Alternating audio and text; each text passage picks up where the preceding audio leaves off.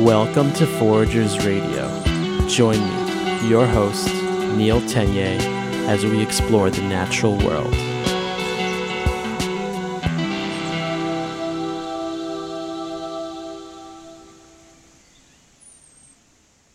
Hey everyone, welcome back to the show. I'm your host, Neil Tenye, and thanks so much for joining us on this beautiful winter day. Uh, not sure if you're snowed in like I am, but uh, this is a, a great day for me to be inside and catch up on podcasting. So, not complaining. So, this show is brought to you by foragerskingdom.com. You can head over there and check out all of our sustainable mushroom extracts that are made from wild foraged mushrooms from our local landscapes that we harvest ourselves. And this time of year, not a bad idea to take mushroom extracts to help support your immunity, um, reduce inflammation, and overall help you just survive the rest of the winter. So head over to foragerskingdom.com and check it out. And you can use coupon code radio15 for 15% off your order. Alrighty, so today's show is going to be a fun one. Um, it's with Luke McLaughlin. And um, Luke is really interesting dude. He's been on the show Naked and Afraid three times, I believe. And he has his own survival school um, outside of like the Asheville, North Carolina area. He talks about all that in the episode, so I can't recall all the details right now. But um, yeah, I got acquainted with Luke the same way I get acquainted with everyone in the modern age, and that was on social media. And from the look of his Instagram profile, I was like, wow, this seems like a cool, legit dude. And sure enough, when we started talking, I was like, wow, this is confirmed. Um, so I had a blast chatting with him. We really um, took a deep dive on a lot of amazing topics, in my opinion. Topics like contemplating our own mortality, um, uh, uh, about us as hunters and gatherers bio- biologically, and how we have responsibilities to the natural world because of that. So, if you like to ask yourselves painful questions, this is the show for you. No, just kidding. we get into a lot of lighter stuff as well too, and um, it's enjoyable for everyone. But uh, yeah, I don't want to take any more of your time today. Let's get right into the show. So here is my interview with Luke McLaughlin. Hey guys, welcome back to another episode of Forager's Kingdom. I'm here with my guest today, Luke McLaughlin of the Holistic Survival School. Luke, how's it going, man? Good. How you doing, Neil? I'm doing good. Um, yeah, it's uh fall, start of fall mushroom season. Got a lot of rain, so been scouting out some spots. Yeah. And uh yeah, Got just good lately? Yeah, um, me and uh, my co-founder Brian, we just went out yesterday and foraged a bunch of turkey tail mushrooms. Mm-hmm. Um, we have a nice spot that we've been looking over for the past couple of years, and yeah, it was booming. Um, but no maitakes yet. That's what we're really after.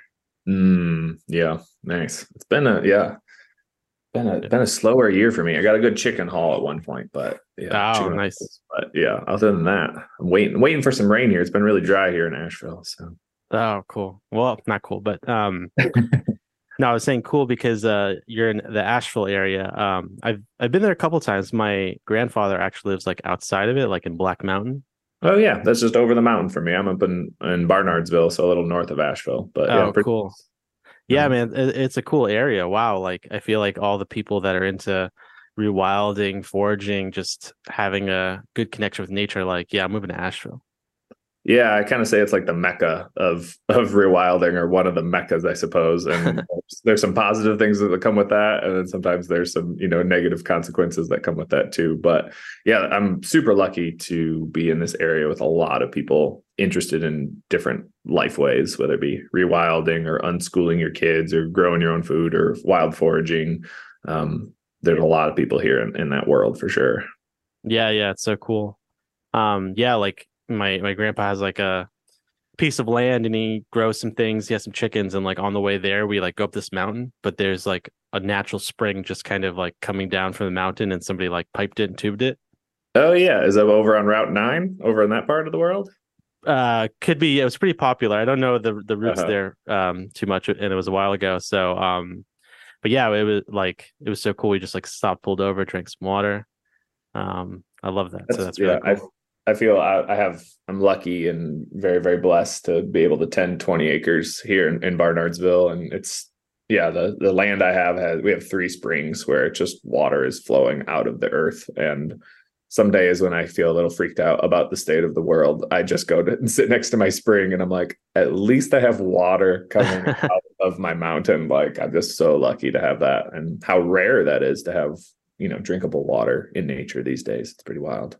Totally, totally. Um, yeah, same. I, I have one up here that I've been drinking from from like 10 years. And yeah, every time I go, it just it, it's just a beautiful experience to like pull you back into nature and um, I, I used to live in New York City for many years. Um, and like I was I was kind of like the black sheep of New York City because like everyone was like, oh, like New York City's got the best tap water. I'm like, no, dude, I like go up to Pennsylvania, like where I grew up, and there's this natural spring, and I like bring five five gallon jugs with me, and then I like lug it back to my apartment, and like I have a water cooler. This is what I drink, and they're like, uh huh. Uh-huh. I'm just like, all Whatever you say, dude. the best tap water is that like that's like a pretty low bar, I would imagine. like yeah, I mean, out of their tap water in New York yeah City. yeah like you go to the farmers markets in the city and like there'd be like representatives like touting the tap water and stuff like that but what they don't tell you is the five different treatment facilities that it comes from you know after it's been collected from a reservoir or a natural source but Oh, for sure. Yeah. that's a whole nother topic um cool man yeah so um i've been following your instagram page for a while uh you do so many cool things like ancestral lifeway practices survival skills some rewilding i really am excited to get into it um but before we do yeah what's what's your formal introduction how did you get involved with all this cool stuff Oh man, yeah. Um well, my formal, yeah, what is my official title? I guess I guess I'm a wilder or a coach. Sometimes I say I just help people remember what it means to be human is one way I like to describe it. Um you know, help people live in reciprocity um, with the land, help people connect to themselves, each other, and the land a little bit more. Um, but yeah, I got started. Um, both my parents, both my parents were teachers, um, and I always grew up just being like, "Oh, I'm a teacher." Like, you know, I was just around people that were teaching all the time. Um, I had really great mentors, um, particularly male mentors in in coaching and playing sports growing up. Um, and so I I initially got into education. So I was a for a short while, I was like a ninth grade biology teacher uh, in Michigan and was teaching, you know, about ribosomes and cell nucleus and all these things. And I eventually was just like, this is not what I need to be teaching, you know, to these kids. Um, I developed a relationship with these kids through coaching and teaching, and they would come to me with like really heavy issues, like, you know, they didn't know how emotions work. They didn't know how to feed themselves a healthy diet. They didn't know, you know, like their family was going through really intense trauma, you know, and my legal job was to teach them about ribosomes. and I was just like, this is so stupid. And I literally could have lost my job if I had tried to give them any advice or try to help coach through them through their, you know, difficulties. So I finally was just like, I can't teach this anymore. This is ridiculous. Like there's more important things that I need to teach this world. And um, I eventually, yeah, stopped teaching and found a job in wilderness therapy. So I worked at a program in Utah where I worked with at-risk teenagers. Um, and basically the teenagers would be in the desert for two to three months at a time. And my job as a staff was to keep them alive. One, so like, you know, 110 degree days in the summer and like sometimes negative 20 degrees at night in the winter. Um, and my job is to keep them alive but also teach them ancestral skills so this program i worked for had um, the skills were the way to understand our own patterns and understand our own tendencies. So my job became you know teaching kids how to make fire with sticks. Like if you wanted to cook on the fire that night you got to make a fire with sticks.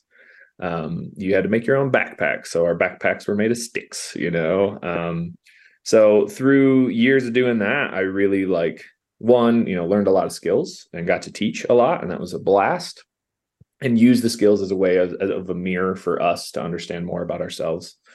Um, but also, um, I saw how powerful nature was in in healing folks. You know, so um, so you know the kids would be a different person in like a week because they were just away from all the bullshit you know they were just away from society and culture and their their friends you know and just like oh like getting more in touch with who they are and where they're coming from and so yeah since then that was over 10 years ago now i was just i dedicated my life to helping people stay connected to the natural world and help people heal through that connection. Um, so so yeah so now i run holistic survival school. Um, my main program is called deep remembering which is a 10 month immersion program for adults. So i basically took all the skills i teach and i say all right we're doing all these you know in one big chunk so every month.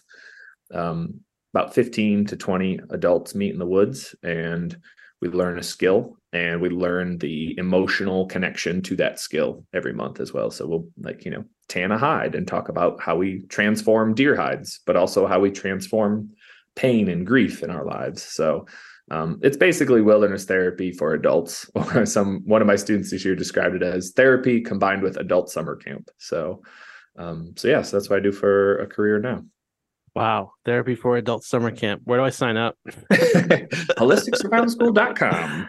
wow, that that's really cool, man. Um, yeah, I, I so much of what you said I resonate with. I feel like um yeah, and in covering in like facing my own traumas as a child and you know, the twists and turns of life that I've gone through, like I definitely see that connection with nature and healing. And I, I think it's really powerful. And I'm always saying, like, yeah, like, you know, we live in this hyper competitive society um, mm-hmm. where you're always trying to outdo someone for a higher pay, for better position, mm-hmm. for resources. And it kind of makes you feel like this isolated being but mm. you go to, out into nature and you start to observe it and learn about it in whatever capacity and you start to realize that it exists in cooperation and it's mm-hmm. this nice refresh refresh button you know like oh what i learn here i can bring into the modern world um. So i i think this is really awesome and um yeah i'm just kind of curious when you uh, were, were working out in utah in the wilderness therapy kind of setting did you uh, first of all, like what I, I know you said that um kind of what you were teaching in biology in Michigan wasn't cutting it, but like when was it clear to you that like, oh yes, I want to get involved in some sort of like nature wilderness thing? And like mm. Was it something you were already cultivating in your life? Did you show up there like ready to go, or was it things that you learned from working and being there? Mm-hmm. Yeah. Great question. Um I grew up in, you know, in kind of a small town. My dad was a sportsman, so my dad was a big hunter and, and fisherman.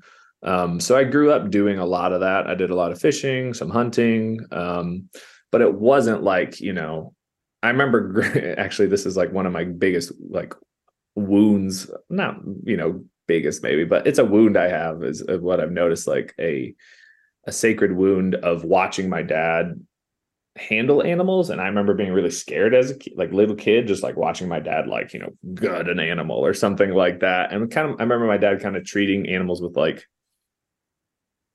some flavor of dis what i viewed as disrespect as a kid you know and just kind of being like freaked out and like kind of doing it in like you know um a rough kind of way. And so for I remember like that's been a thing that I've been really cultivating now is like now that I've gotten back into hunting and hunting with my own bows and arrows is like how do I do this in a in a way that honors the animal's life and a way that honors the sacred, you know, act of hunting.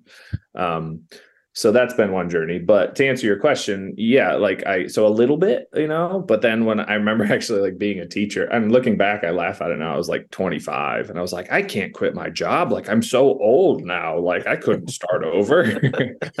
I'm like oh my god like what, what a ridiculous thing. So yeah i kind of was new to a lot of the skills. So ancestral skills were very new to me. I'd never seen anyone make fire with sticks or anything like that. Um and so I, yeah, I kind of went into it with that common block that I hear a lot of people say about changing their lives is that sunken cost fallacy of like, I can't start now. I've already spent so much of my life doing X, Y, or Z, you know. Um, but yeah, so but with that job, it was great to cultivate those skills and start learning those skills and um, got me plugged into a lot of different avenues of of ways to connect to nature um, that I use now. Yeah. Wow. Very cool. Mm-hmm. Um, yeah, so so interesting uh, what you said about you know your dad and hunting, because I think um, you know overall in like the health and wellness community, you always hear people like rising to the occasion, being more sustainable, being more spiritual with the choices that that they make and the things that they put in their body. And it's always like more plant based, more uh, vegan, more vegetarian, more you know, what have you. But um, I feel like in in hunting, yes, there's people that could be a little more like brutish in their approach, and that's maybe antiquated. But mm-hmm. I think what's resurfacing right now is this like, you know, hunting too can be sp- a spiritual practice. So um, I, I like this conversation a lot because I think it's like very neglected. But I mean, mm-hmm. um, yeah, in your kind of practice now, or like things have you learned, um, just like a 360 view, how how is hunting? How can hunting be a spiritual practice? Oh god we how much time we got? Like it's Five like hours. I, you know? This is this is my jam you know because i i let's see where do i start? How is it spiritual? I mean everything can be spiritual i guess i want to start with that. Like there's the potential like i know when i was at, when i was younger you know i'm working on this like black and white more spiritual less spiritual like i don't want to come off that way. Like i think anything can be done spiritually or intentionally and i think there's beauty in all things and you know it's it's it's all good. So want to put my uh, pretentious side to the side or put it right on right on. i don't don't come off a certain way you know but um yeah, but for me, like I remember killing my first buck and just like with a compound bow, and I like just sat up in a tree in Michigan, and a buck came in, and I like shot it through the heart, and it was like went 20 yards and died, and I was like, oh, okay, cool. Like it was like I remember kind of being like that was really easy, and I didn't feel like I earned it, you know, like it was just like I just kind of did it and it worked, you know, and I was really lucky. Um, and so from that moment on, I was like, I don't want to do it this way again. Like I was like, it was, pr- I was pr- really certain when it happened. I was like, I'm going to make my own stuff. And so, um, that started this 10 year journey of making my own, learning how to make my own bows, learning how to make my own arrows, learning how to flint knap my own stone points for the arrows, you know, and like learning how to hunt by reading the landscape. So hunting with my own stuff has added this like it's like I'm hunting all year, right? Like it's instead of just hunting a few days in the fall or something like that, it's like, oh, I need to hone my my bow, you know, and I need to hone my craft. And it's been 10 years, like, and I'm still just like just improving my my arrows and my bow um to make them, you know, like actually take an animal's life very quickly and efficiently. And so that has like extended my hunting. It's like not just like this one thing I do in the fall, but it's like throughout my life. I'm like looking for the right tree to make a new bow to, you know, um, but it's a dedication, really. It's a devotion to doing it the hard way because it's so much harder with primitive stuff. And and so it's like a sacrifice in a way of like I would have killed, you know, 20 more deer if I had a compound bow than how many I've killed with my primitive bow. And so it's like the sacrifice of my ego, if you will, of like, yeah, I'm going to kill less animals. But for me, it's like the manner in which I do it. It's the, it's the journey of getting there, not the destination.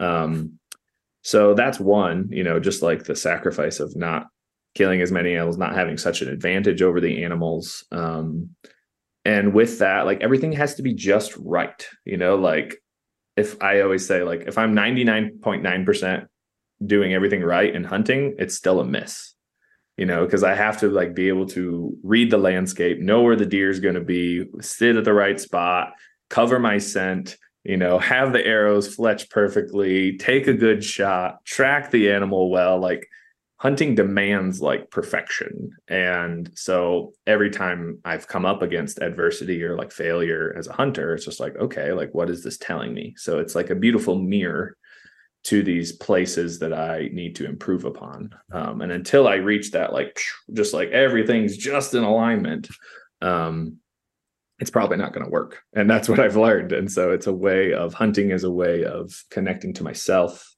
connecting to my process and my craft connecting to the animals as I'm crafting a flint, you know, a flint arrowhead. I'm like, oh, it's my duty as a hunter to craft this in such a beautiful way that I could take this animal's life efficiently and and as best I can.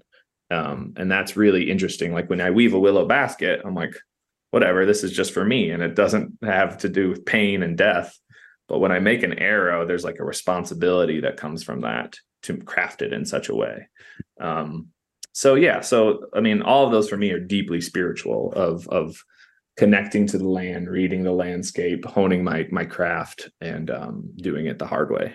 So yeah, very beautiful, very beautiful. Um, yeah, something that really stuck out to me, what you were saying is like, yeah, hunting is not just you know showing up at a tree stand, hanging out, waiting for you know the animal to come. Um, the same thing with like foraging mushrooms or plants. It's like, mm-hmm.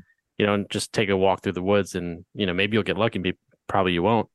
But um to kind of participate in hunting, whether it's plants, fungi, animals, like you need to kind of you need to learn the ecology of the environment, right? And you need to learn the ecology of the animal. And I think in that process, like you you start to that's where you're you start to cultivate a connection with nature, right? So like yeah, so I get I could talk to something similar. Like when I first started learning mushroom foraging, you know, I was um I just went out in the woods and I started looking for stuff. I'm like, oh, cool, there's this, this, that. But like, I never found what I was actually looking for, right? Mm-hmm. But then I started learning that, oh, like mushrooms have special connections with certain trees. So if I want to find chaga, don't look on the oak trees or the hemlock trees. You know, go to where the birch trees are. If you want to find chanterelles, yeah, go to the to the oak trees, mm-hmm. and so on. And um, over time you start to really see this yeah this bigger picture of, of nature. Um yeah.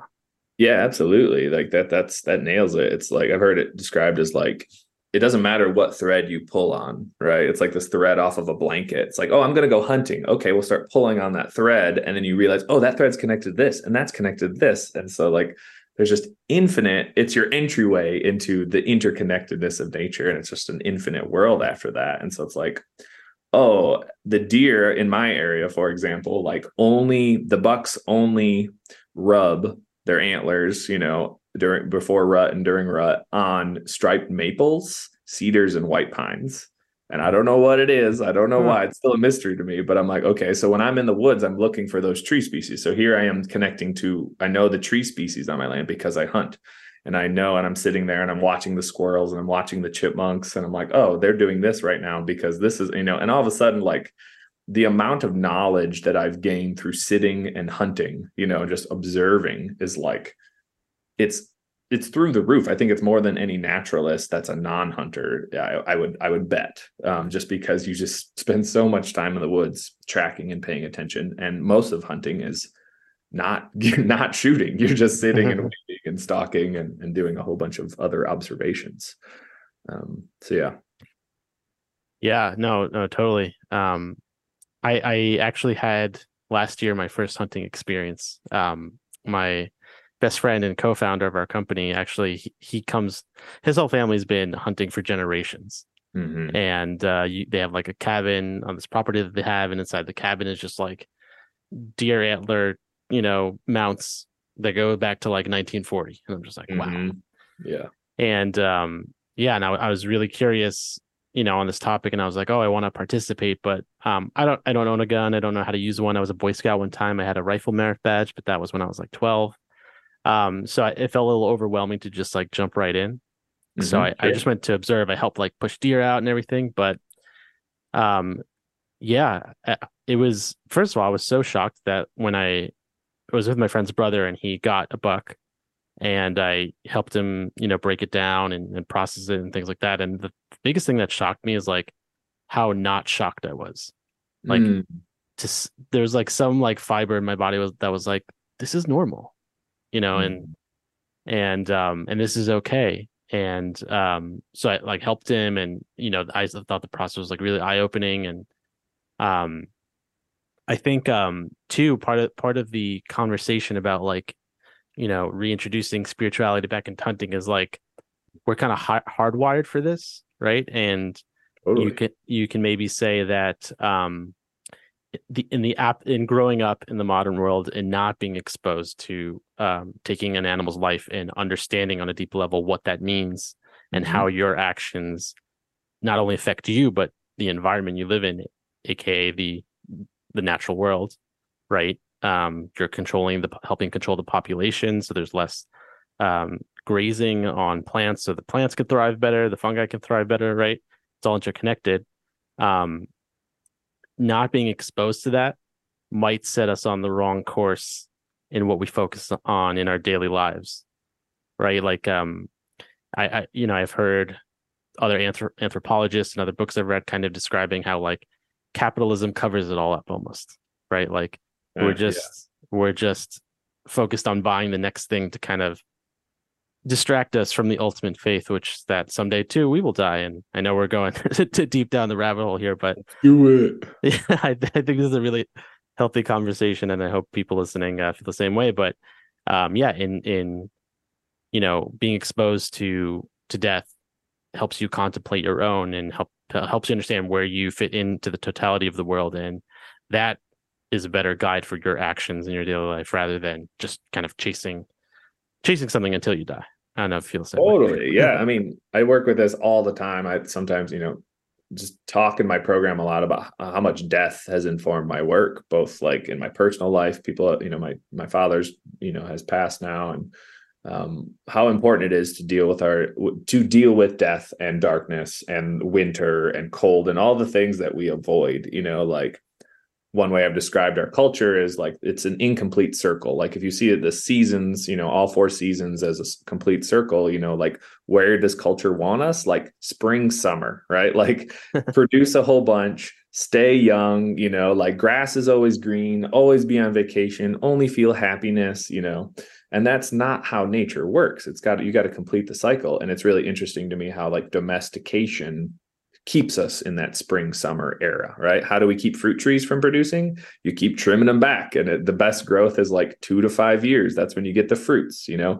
How did we get dogs? Well we took wolves and we kept them young right? We keep them in that spring summer. We don't let them be wild right? We, we keep them babies. And in a lot of ways i think culture does the same thing to adult humans as we stay young we stay like children you know and we don't fully take care of ourselves and are not um, autonomous for our, our health, our food, you know, our water. Um, we we we send that over to the the governments or whatever. Say, oh, you take care of you you be in charge of my body and my health. Um, so yeah, so hunting is an amazing way to connect to that aspect, that darkness, and to that like darkness isn't bad, right? I'm not saying darkness isn't bad, but that's how a lot of people interpret it as death is bad, darkness is bad um and while really it's just it's nature that's part of this whole cycle so the more you know and that's my biggest like pushback that a lot of people have is you know taking an animal's life and i'm like well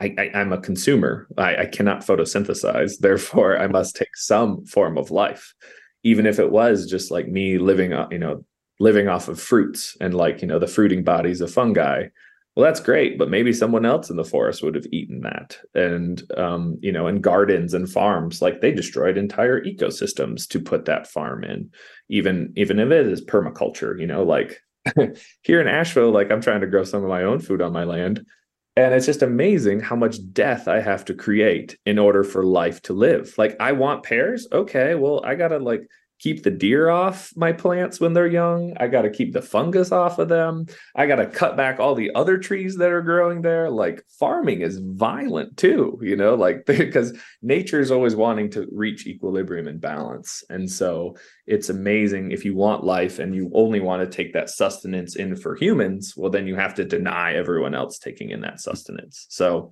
um, yeah, so for me, it's like, we have to create death and it's our choice and how closely connected we want to be with that death that that almost grief of being a human. Like no matter what i do i have to take life in some way you know? And there is like a grief there of just like yeah i wish i could photosynthesize and not have to do that but that's not the way it is. So the more we can get in touch with it the more we can be honest with it the less it runs the show from the shadows. So it's like yeah, keep it in front of me, my own death, the death of the world, the darkness, the hard stuff. Then I can kind of be a little more aware of it as opposed to it running the show kind of behind the curtain because I don't want to touch it or talk about it. Yeah, super deep, super beautiful. Um yeah, you know, just the amount of grief I feel every time I like cut the grass on my lawn, it like it pains me. It's sure, yeah. Funny story. you know, I, I live in kind of like a rural suburb in northeastern Pennsylvania uh-huh. and I don't own my house; I rent it. Um, and most of the people live in my community like have a lot of free time because they're retired. Um, so they they really love taking care of their lawns. Like they Yeah. have their little spray bottle of like, you know, glyphosate and killing the crabgrass and the weed Mhm. whacking and stuff like that. Uh-huh. And um, me, if I don't cut the grass, like my neighbors will like call my landlord and like complain, and then my landlord's like, "Come on, Neil, you know you gotta." gotta t-" But I'm like, "Oh, but it's so beautiful! All these mushrooms are popping out, and there's Uh-huh. snakes." And there's berries, and it brings the birds, and they eat the worms, and then now there's owls, and there's hawks, and it's like an ecosystem. If I don't cut the grass, an ecosystem literally pops up overnight. But then I, you know, I started running the mower and it's like, oh, I just ran over a patch of jack o' lantern mushrooms. Oh, I just ran over, you know, all these snake berries. Oh, sorry, I, ju- I just literally killed a snake and I didn't know it because it was in the tall Mhm. grass, you know. Um, so I, I, um, I always like joke about this concept of like re- uh, rewilding your lawn, you know. For And I- sure. And I actually heard people talking about it on like NPR a couple weeks ago, and I was like, "Oh my god, it's so funny." Um, but um, yeah, just just what you said, I think that's just like a funny example. Um, yeah, just even cutting my grass, I, I have like deep deep problems with it. It's a little traumatizing every time I do it. Totally. But to to back up to what you you said, I think you said the magic word here that I that I'm happy to say, which is domestication. Right Uh, the the analogy used of a wolf to a dog was very beautiful and i don't know if i'm gonna blow some minds here but like we humans uh we are a domesticated version of human right like for sure. if if the wolf is the wild version of the domesticated dog it's like hunter gatherers were the wild version of domesticated humans right? Um and um the funny thing is too is like well yes we we domesticated animals chickens cows dogs cats right?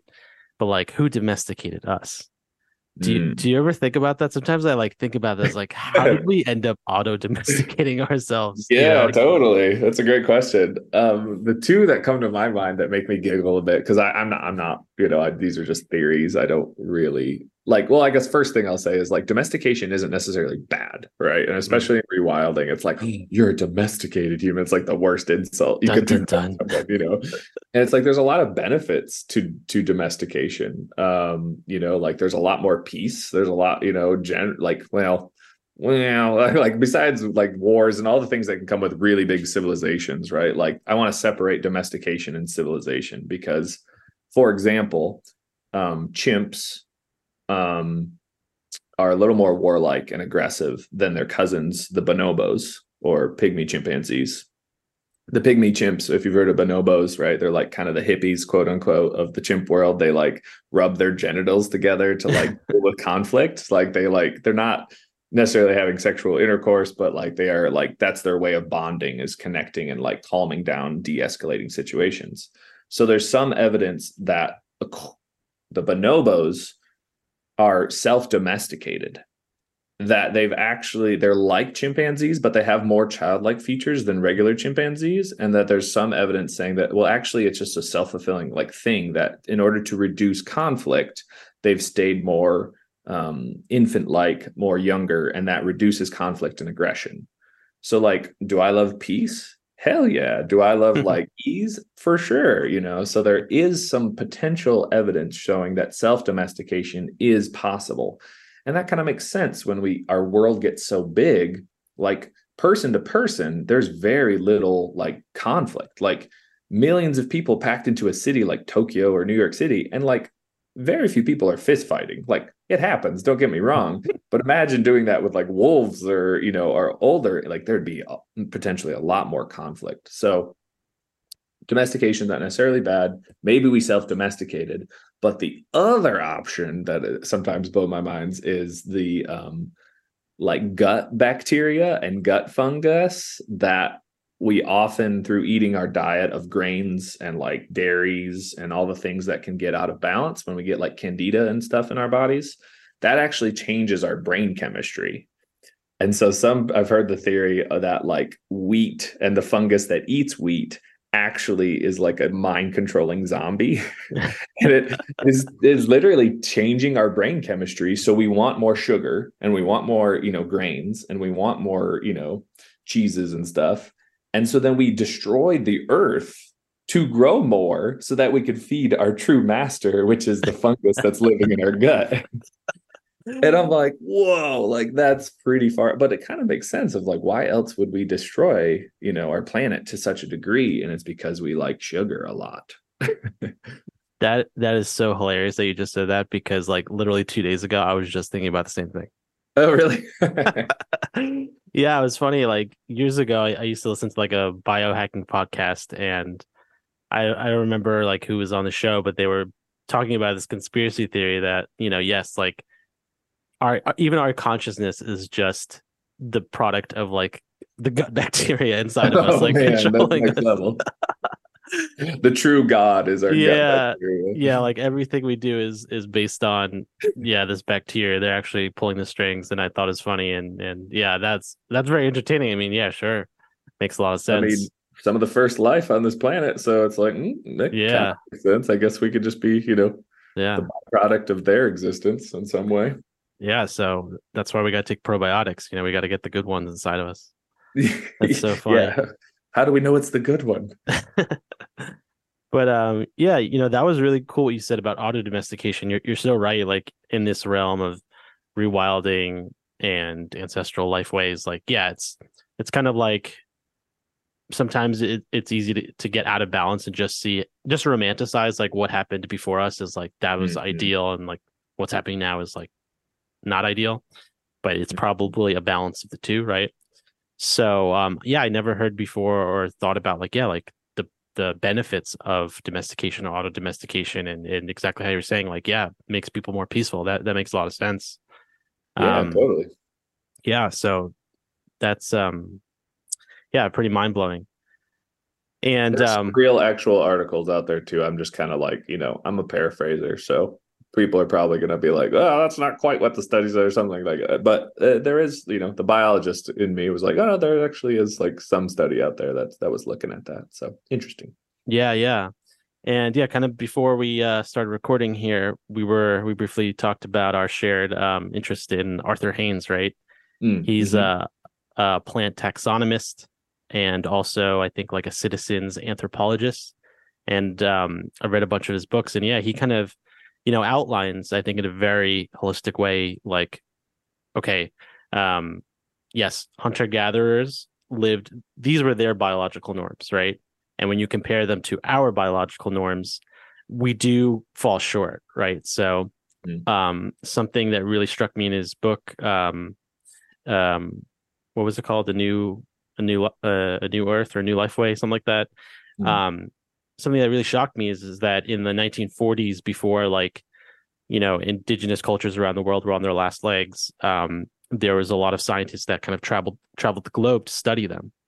And what they did virtually see is that in all of these indigenous cultures that still were connected to their indigenous life ways and their indigenous diets, like metabolic diseases like cancer, diabetes, were virtually non-existent right? And that's based on data and fact. It's not it's not r- romanticizing. Right, right. But now because we eat all the wheat and the grains and the bacteria control us, right? we're, we're no, I'm just kidding. That was a joke. But um, I mean, but yeah, you know, uh, we're um, us as modern day humans, we're actually still biologically hardwired as our indigenous hunter gatherers, right? So our diets are very deficient, right? Wild food is up to five times more nutrient dense than cultivated foods because they grow in a more holistic, rich environment with great topsoil.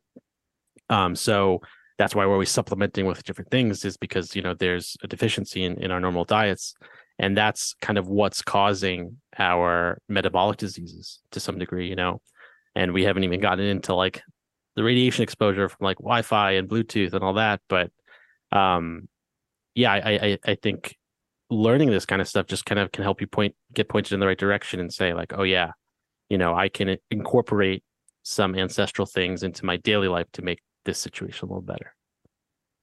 Yeah, one hundred percent. Yeah, I think um, food and the you know grains and the food that our government subsidizes to grow more of are actually are really good for mass populations and supporting more people and not so good for the individual. And bone records throughout history have shown that that when humans switch you know to agri- more of an agricultural sedentary agricultural lifestyle um, their bone density and their teeth decay you know and their jaws get smaller like a lot of things happen. And um, food is yeah wild food is you know brings that vital force brings that life brings that medicine into our bodies that we don't get because once again kind of staying in that like oh we stay in the spring and the summer part of the wheel of the year you know we just want the tastiest foods right? So we like oh this celery has more medicine in it. Well what does medicine taste like? Well it doesn't taste as good right? Like every time you taste a food that's really strong it's like well that has chemical components in it that are medicine you know? And but if you sell them to thousands of people, those people, just because we once again are maybe being ruled by fungi and the gut bacteria, are like, buy the really sweet celery. That's really good. You know, that's tastier. So then over the years, the farmers breed, you know, the sweeter celeries and the ones that stay longer on the shelves, and they end up losing that vital medicine um, because we we breed it out of them, basically. Another form of domestication. So yeah, these our diets are a huge part of of our unhealth. And the way I like to phrase it is, you know, if you want to be healthy, do human things, right?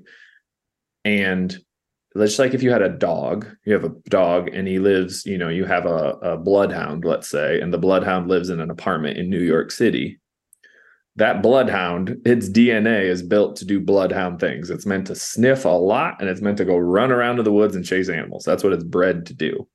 And if you don't allow that dog to do that, what's going to happen? It's going to have mental illness and physical illness pretty quickly. It might get neurotic, it might overgroom, it might tear up your couch. Excuse me. It might, you know, just it's just going to be a pain in your ass because it's just not doing what it's meant to do. And the same goes with humans. The more we can live in alignment with our ancestral DNA, the healthier we're going to be naturally. And the more we deny are those life ways, the more unhealthy we're going to be. And the same goes with like animals in zoos. You go to a zoo where chimpanzees have never been neurotic and depressed in the wild. And because that chimpanzee's in the zoo and it's not getting its needs met physically, emotionally, whatever, socially, um, it starts developing neuroses. It's pretty, you know, it's pretty quick and it's pretty noticeable. Um, where I think the tricky part, you know, when I say, okay, let's just do human things, we're so detached from our ancestral life ways in most culture, you know, today that we don't even know what human things, what does that even mean? Right. There's like cartoonish caricatures that people think of what that means but where i like to work in my you know in my immersion program is really helping people to get clear of what that actually looks like because it's easy to go be like oh i need to make fire with sticks. Like that's an ancestral skill for sure 100% totally right. Oh food like i need to eat more wild food. 100% that's part of that's part of humanity 100% but then the things we often neglect are like emotional of like ability to express emotions. We forget the village right? Like that we all all of our ancestors grew up in with elders that took you know mentored you and rites of passage right? That like at different life stages. And so there's like all of a sudden this cultural world that i truly believe is a huge part of why we are so unwell in our current world. Um is is food a part of it? 100% if you don't have good food you're not going to be able to heal. You're not going to have that vital force in your body but there's also this, I feel like, more neglected side of rewilding that is more about culture repair and social and um, village life that people are, I think, are starting to understand is like so essential to what it means to be human that we need to rewild that too. Um, the problem with that is it's a lot harder because me going in the woods to learn how to make fire with sticks okay that's on me cool right but like to find a village of people and to find elders and to have like people taking care of each other and you know living seasonally like that's a big big project and that's going to take many many many you know hundreds and hundreds of years for us to try and rebuild that um, but that's kind of the mission that i'm on is helping people understand how our emotional health our spiritual health our connection to the land our social health is connected to our physical health as well yeah wow man hit the nail on the head there.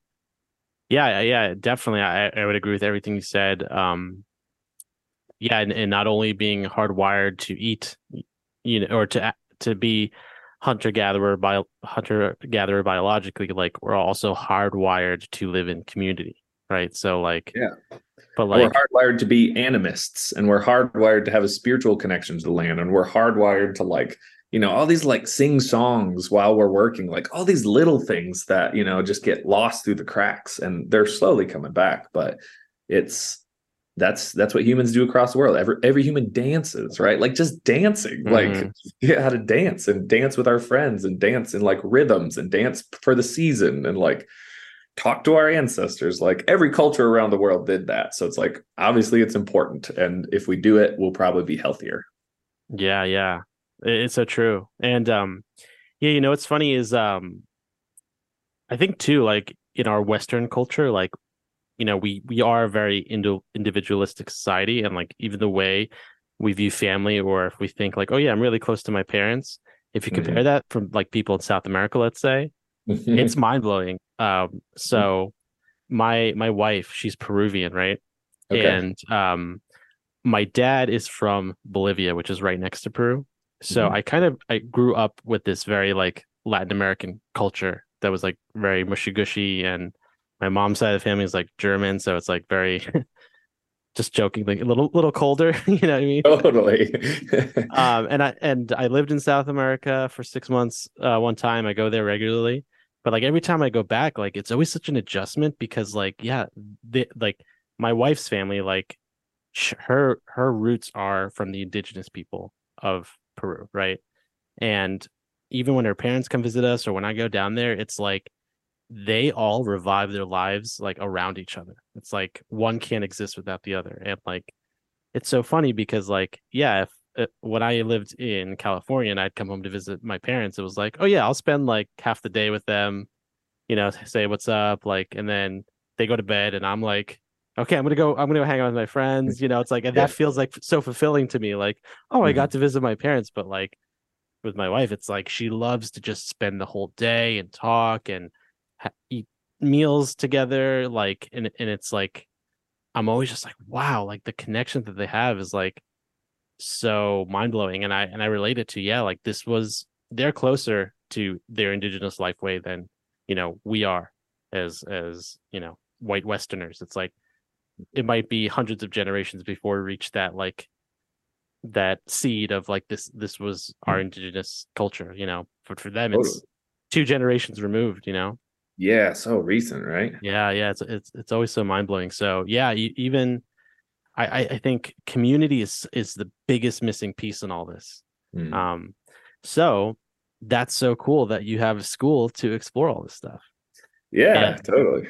So Too- yeah, I I think that you know, and everything we said, I'm sure so many people listening are like, okay, give me a tall glass of this Kool Aid. I want to jump in. Sign me up. so I you know there's you could teach them how to make fire with sticks, but like if someone wants to start cultivating the things that we were talking about here, like where's where's the entry point like in in relation to like what you do with your school? Kind of what's the beginner course? I I would just like to learn some more about that.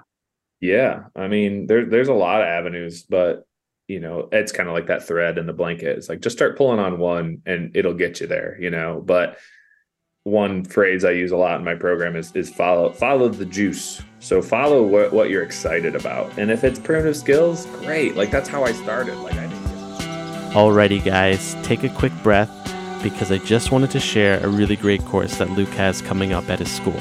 It's called Deep Remembering, and it's a 10 month immersion program that takes place outside of Asheville, North Carolina. The program consists of ancestral earth skills, community building, and trauma informed healing and goes from March to December. Students come together and learn what it feels like to deeply connect with themselves, each other, and their landscape. If you want to take a deep look at the course offerings, then head over to holisticsurvivalschool.com slash immersion. I'll be sure to include this link in the show notes. Alrighty, let's get back to the show. So follow what, what you're excited about. And if it's primitive skills, great. Like that's how I started. Like I didn't give a rat's ass about culture or repair or spirituality when I first started. I was like, I just want to make fire with sticks and look like a badass, you know?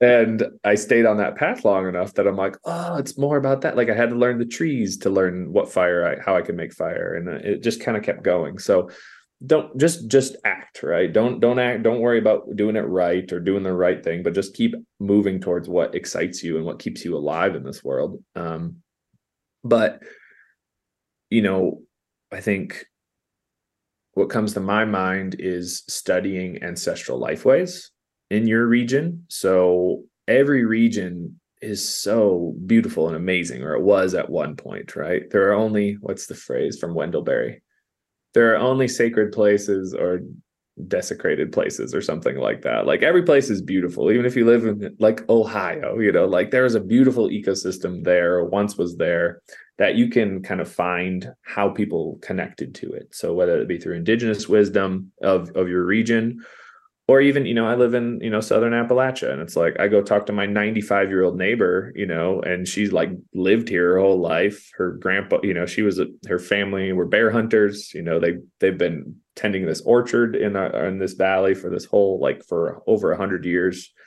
So even learning those life ways um, you know there's a lot of knowledge in the last 100 years that's been lost. So study what's been done and what why your region is special you know like you're on the coast, like really connect to the ocean. Like I'm so jealous. I live in the mountains. I, I don't get that, you know.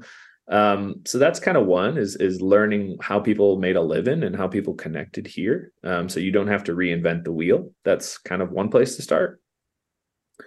Um, and then beyond that, you know, it's like there's also a blessing. Sometimes I feel really sad and I feel a lot of grief about feeling like more of a cultural orphan when it comes to these skills, where like I didn't have someone teaching me these skills. And I'm just like, you know, um, quote, you know, like a European mutt, you know, like British Isles, like, uh, okay, that can, and there's culture there. Um, but I'm not connected to it. And so there's a grief there of like, damn, this sucks. I wish I had songs that were passed on to me. And I wish that I had, you know, this culture but there's also a gift in it and that gift is that i have a blank slate and i can start new culture i can start new traditions i can start new rituals. Um, you know for example my nephew who who's now 18 you know but when he turned you know 12 or 13 we my brother and i did a rite of passage. We're like we're you know we're kind of, we're doing this you know like and now i have like I do more work with boys' rites of passage work, and we have more of a community that's into it. But at the time, it was like, this is the best we got. And so we did it and we wrote some songs and we're like, this is our family song now. And this is what we're going to sing. And this is our, we're going to pick a plant. This is our sacred plant now. Like, you know, because we connect to it. Like, so there's almost like a, a beauty in having a blank canvas too, of just starting somewhere and just, just kind of fake it till you make it or you know the other way of saying that is like embody it until it's sustainable. Just kind of like practice it until it feels like it's a real thing. Be, um, because i think people just have like it just started that way. At one point someone was like oh that that plant that's going to be our sacred plant. That's how it started you know like uh, or i imagine that's how it started. I don't really know. Um, so i think we can do that too and we can find um, beauty and, and um, connection and grow culture um, just by playing around and practicing and passing it on. So, yeah, wow, um, very amazing. I, w- I was wondering if you could talk more about um, rites of passage. Um, curious, yeah. maybe people listening uh, don't quite understand what that means, but um, wondering if you can provide some more context and kind of open open that that up a little bit. Yeah, totally. Yeah. So rites of passage were, you know, throughout the world at certain stages of our life, um, of, humans and child's life. There were rituals and ceremony that the that the village would partake in to signify a transition. So um, the rite of passage, you know, rite of passage work that I do, it's going from children, children, uh, boys is who I work with, into adolescence. So around that 12 or 13 year old gap, right, or age, puberty starts kicking in. A lot of changes start happening. Um, so it's you know around the world people would say okay we're going to do something to signify this change and you are no longer a boy, right? You are now an adolescent and you're working towards being, and when you turn 18, now you are a man, right? So, like the modern day rites of passage at best, you know, we might like our driver's license. That's kind of a rite of passage in our common world. Um, maybe prom or going to college or having sex for the first time. These are kind of unconscious, unintentional rites of passage. Um, one of the phrases that I've heard and I've lived myself is if we don't if we aren't given a rite of passage from our village, then we will create our own. And in order for the transition to really happen, it almost has to be a, a death, right? For the adolescent to be born, a boy has to die. That boy has can no longer be a boy. And with that, if we don't in, initiate those boys, they're going to seek out near death experiences to feel that transition themselves right? So this sometimes they say like they'll burn the village down to feel its warmth you know? They will destroy themselves. They will drive fast cars. They'll do the drugs. They'll get blackout drunk every night in college because they are trying to kill this part of themselves they're trying to recreate that initiation and you know, I kind of did this with myself. My example was like I turned like 21 and I was like, something feels wrong. And I just need to go in the woods for like a long time, you know. And so I was like, I went up to the upper peninsula of Michigan, was just like, I'm just gonna hike for like a month, you know, and like got my ass kicked and like, you know, like got bit by mosquitoes and like ran out of food and was just like struggling because I was doing it by myself, right? It's not meant to be done alone. Um, and the important part is that other people witness you in that change to help to help it really sink in to your your psyche. So yeah, so these rites of passage are essential parts where it's like, oh, okay, I'm no longer a child because I remember that moment that that elder told me and I crossed the threshold and I was like, no longer am I a child. And it does something in our minds and our emotional bodies and our psyches um, that we're because we're just meant to do that kind of stuff. So so adolescence going into adulthood becoming a mother or father. These were all like rites of passage. There would be ceremonies, particularly for those moments of life. Becoming an elder, death is the ultimate rite of passage, um, birth. Um, and so we've lost a lot of these. And so my work um, that I work with adolescents in North Carolina, um, you know, we we we try to build something and and to create a moment in time so these boys can remember like oh i'm no longer a child I need to start helping out with the chores at home or whatever it looks like in their family to now be an adolescent and not be just a child. So. Wow, mind blown. Um, have you ever have you ever read the book Iron John by Robert Bly? For sure. Yeah, man. Wow. Okay. yeah, yeah. I, everything you were saying, I th- I think that was like the most life changing book that I ever read, and I and I yeah. think it, c- came into my possession maybe like when I was like 28, 29.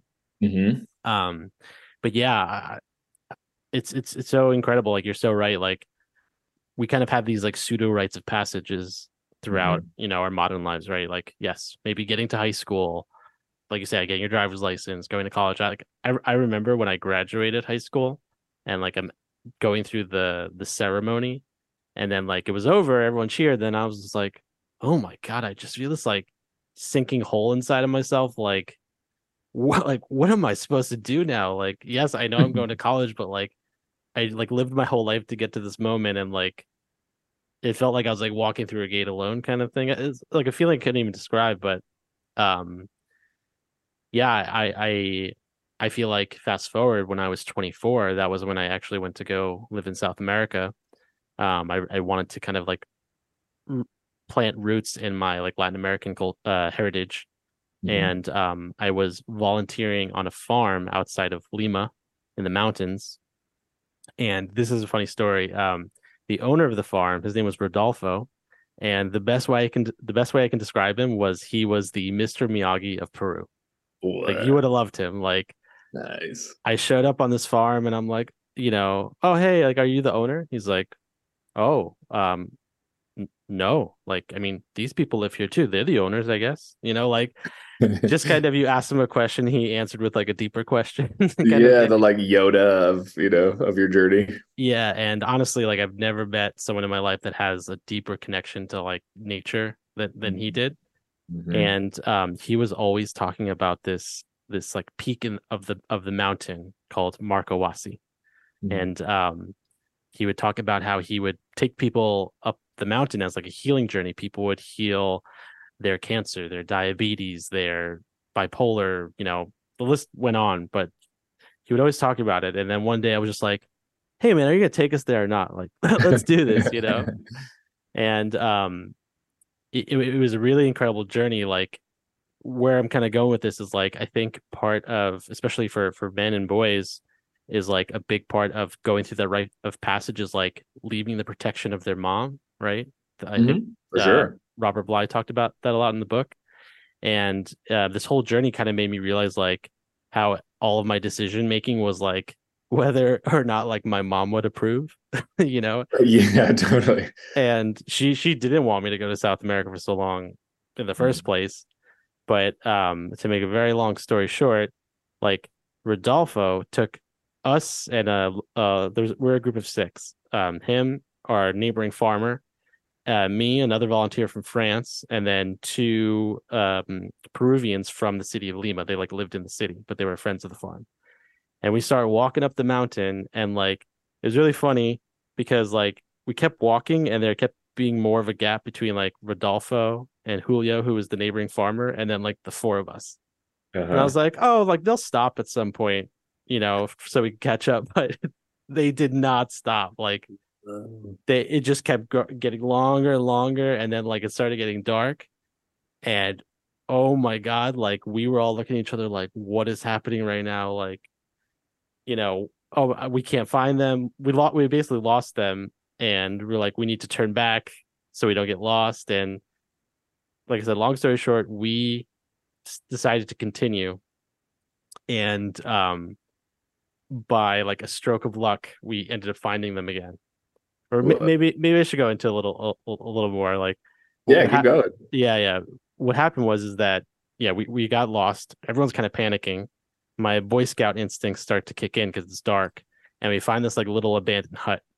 And I convince everybody, I'm like, guys, like, hey, we should just kind of like huddle in here and like sleep here for tonight because like we don't know where we are. You know, we're just following this road up this mountain. Like, let's just chill. And everyone's like, okay, cool.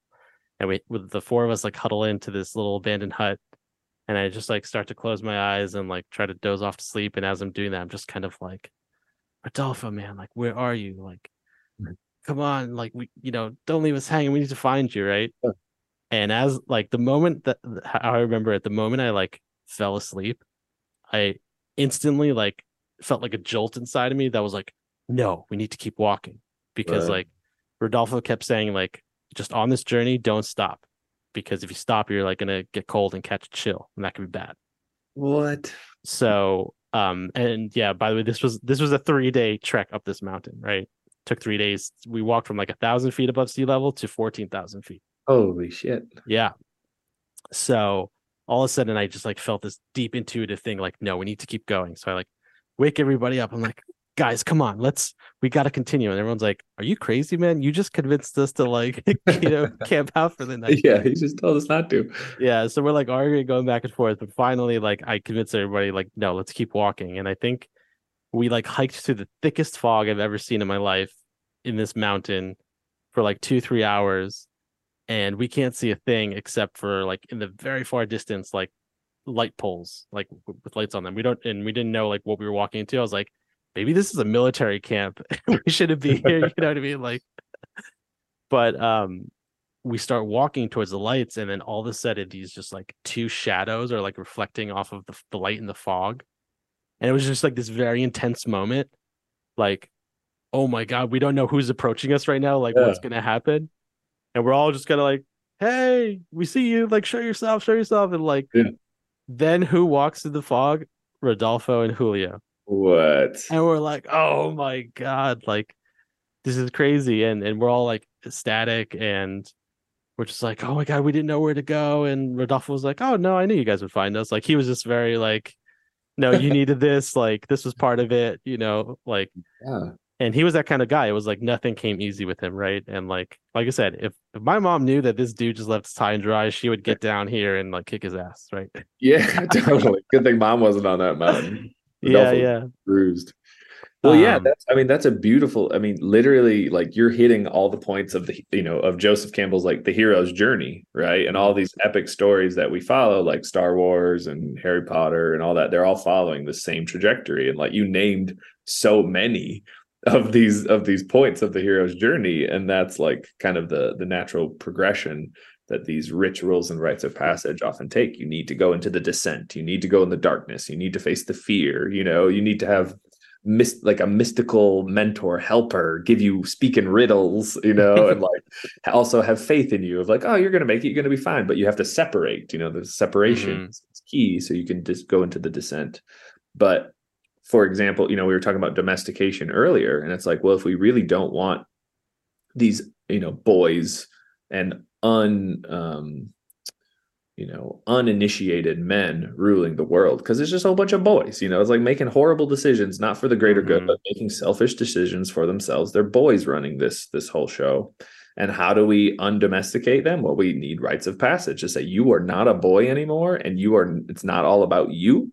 Here's the whole village watching you right do this thing and you're going to when you become older you're going to help the boys you know become adolescents too so um this is one way to undo domestication. And it ties into another thing we were talking about which is death and facing our own deaths. And so it's like if we can face these mini deaths in our life then we can be better at facing death in general and facing the unknown right? Facing this like shadow thing that we don't know. And instead of running away from the unknown whether it be hard feelings or you know making the right choice for for the village um, we can stand with it and be with death and with uncertainty, then we can hopefully make better choices um, for ourselves and and this world. So, yeah, um, yeah, you said it.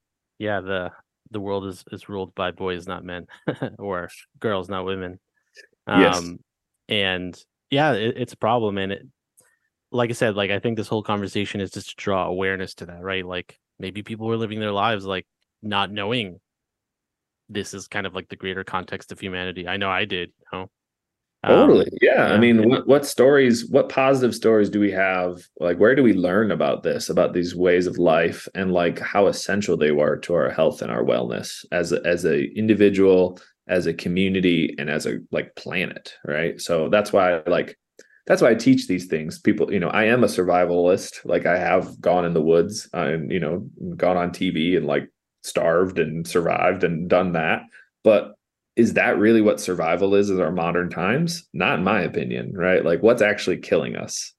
Sadness, depression, you know, lack of health, um, lack of community, you know, like so this is mod this is why I call it holistic survival schools because I'm teaching survival skills. It's just not the way that people think about survival. And so um, yeah, that's kind of the whole gist of what I'm trying to do with my school. Yeah, and I think it's incredible. Um, yeah, you know, I, I think you alluded to in our email chains that w- you were on like a very popular survival show, right? Yeah. Was it was it Naked and Afraid? Yeah, yeah, yeah. Done uh, done Naked and Afraid three different times. So wow, yeah, I I, I would love to hear more about that. Um, I've seen the show a handful of times, and I'm like, wow, this is this is intense. But um, yeah, what what was your experience like doing that? Oh man, I mean, it was it was it was lots of things, you know, like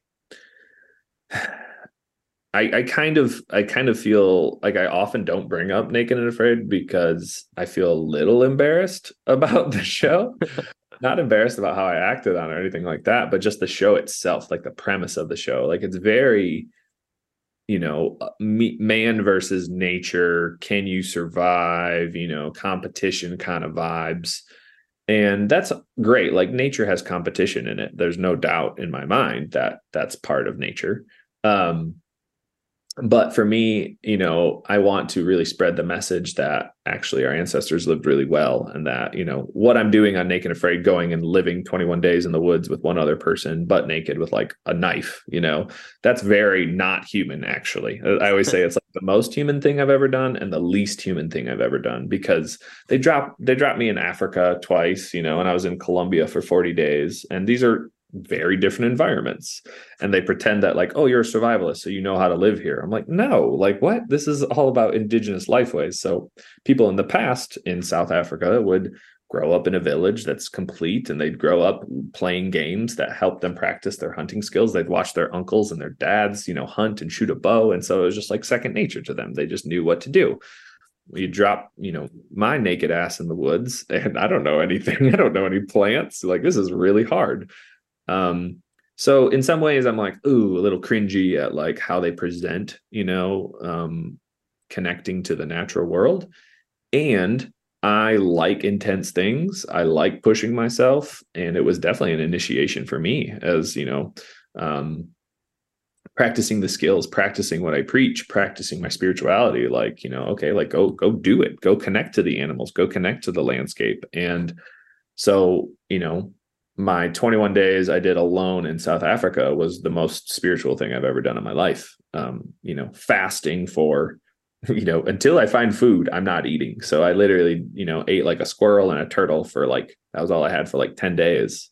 And I'm like, you know, starting and I'm like kind of tripping. I'm in this trance state. I'm hunting. I'm watch hunting impala. Like I have I have like a full like three hour story about this hunt. And um and it's not in the episode. Like the episode looks totally different because that's what tv wanted to show. And mm-hmm. what my journey was like was like the most spiritual profound deep thing i've ever been a part of.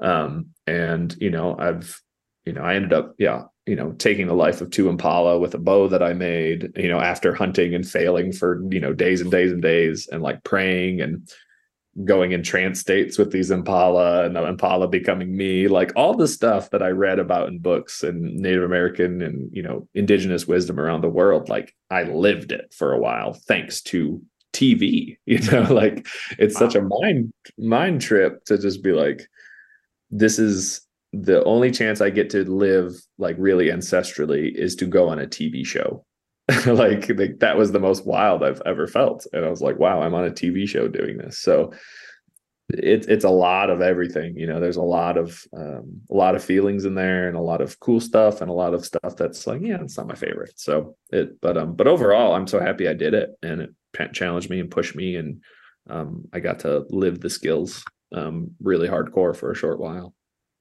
Well, yeah, I think if anything, it's uh um social proof that you you can hack it out there. yeah, totally, totally. And that's like the funny thing is people are like, "Oh, don't you get a lot of students because of that?" And I'm like, "No, not really." Like, you know, like it's a cool little fact they learn later of like, yeah, yeah. stuff works and Luke can do it, but um it's not really what the majority of what I'm teaching most of the time. So yeah, it, and it's so funny too how like yes, like even yeah, something is like putting on a TV show around this topic. It's like it's always skewed in a mm. way that's just fun and exciting and it's kind of mm-hmm. neglecting all the substance so mm-hmm. I, I know so many people kind of feel that way with a lot of you know what's happening on tv and stuff like that um and two like yeah if this was a if they really wanted to capture i guess you know the essence of being a wild human too i guess it would it would happen more of like a group setting right because 99% of the time hunter gatherers didn't go out hunting by themselves unless they were on some sort of like rites of passage right they right. do it in a big group Totally. Yeah, it's so much easier hunting in a group than it is all by yourself. And mm-hmm. you know,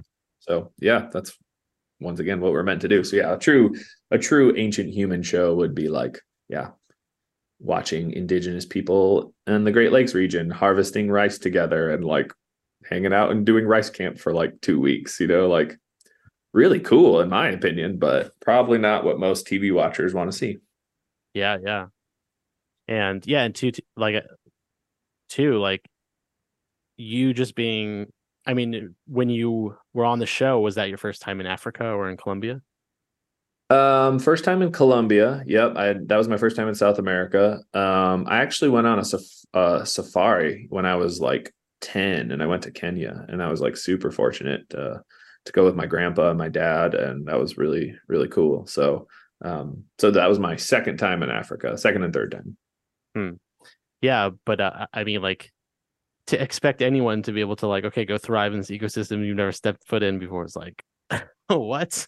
yeah, it's ridiculous. Like I literally talked to like you know people in Hollywood or LA or whatever that are like pitching the show, and they're like, go to South America, and I'm like, well, where is it? And they're like, it's you know somewhere in somewhere in Brazil, and I'm like, could you be more specific? You know, and they're like.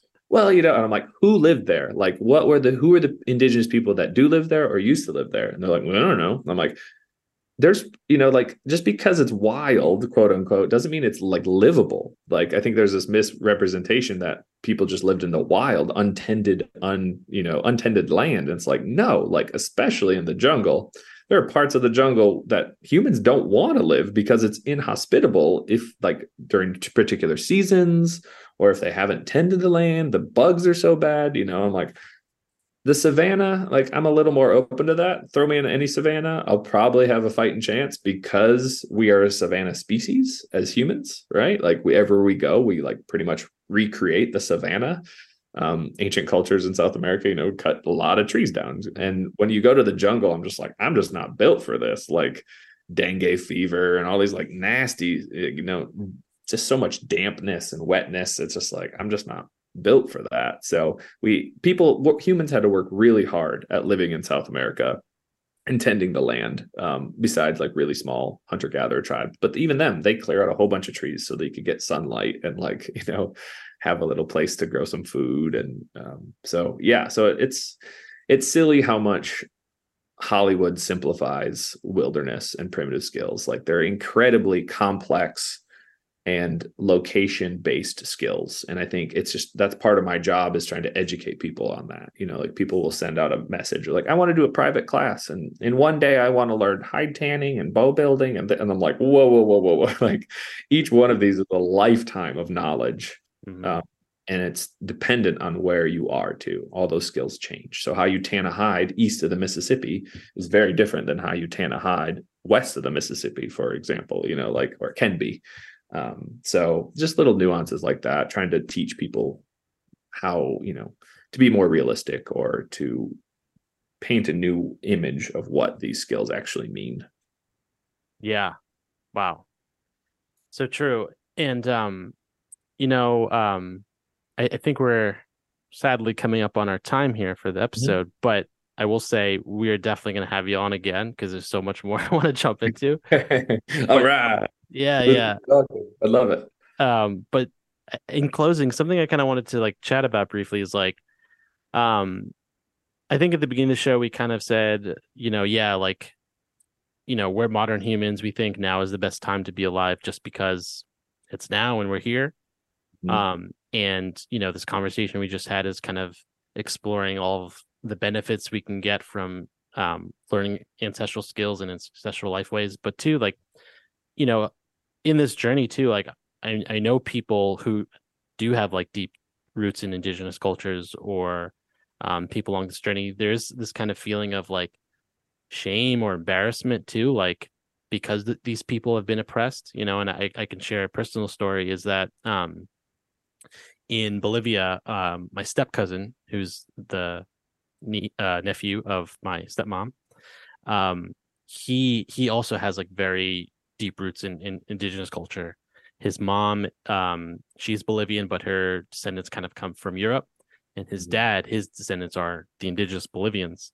Mm-hmm. And he never got to connect with those aspects of his life because it's very even in Bolivia, it's like very looked down upon. You know, they're sure. they're still very oppressed people. And um, when I went to go live down there, and you know, we were chatting, I was telling him all about like all this rewilding stuff learning and how like the reason why I came down here is because I want to, you know, connect with indigenous culture and learn more about it. And I, I, was telling him about when I was volunteering on the farm in Peru and then what I was doing there in Bolivia. And he was like so shocked. He was like, you know, wow, I, I can't believe like you're interested in this. And I didn't know it at the time until years later. But um later when he moved to the US, we kind of met up and hung out and he told me he's like, hey, ever since that moment that we were chatting about that, I went to go live with my grandfather in the mountains in the Altiplano wow. and learn, you know, these life ways. And it's really connected me to to this. And like I feel so much better, you know, like and proud mm. of, of where I come from. And um yeah, I, I just wanted to share that because I hope that um too, you know, in this conversation that you know we, we're able to restore some of that for for people that do are that are, you know, have a heritage in that or you know, just for people like you and me to not see it as this thing that is kind of looked down upon or inferior to, you know, white Western culture. So I, I think that's what's most important to me. Yeah, absolutely. How do we, as you know, if if we are, you know, European descendant, how can we be allies for those indigenous cultures? Because you know, the grief that I feel of not having it, it's like, oh, that makes me want to be even a better ally to the cultures that are still surviving this, like, you know, dominator culture world we live in. And it's like, mm-hmm. oh, like I want to protect and help these people continue their life ways, you know and that might mean like you know interacting and, and hanging out with them or it might mean like leaving them the hell alone you know like they could, they could look a lot of ways but actually asking those people in those cultures like how can we help you how can we be an ally to maintaining this culture um, not necessarily you know for our benefit but just to help them you know and um, but yeah that's a beautiful story i'm glad i'm glad you got to share that with him And i'm glad he got to like go hang out with grandpa because yeah that's it's something I wish you know we all had access to those those skills and that knowledge of a location and place and, and culture. So it's beautiful. Yeah, yeah, right on. And yeah, man, thanks for sharing all your stories too. Like, wow, um, it's just so refreshing to meet another human that's like we're on the same page, and I think we're we're kind of cut from the same cloth there.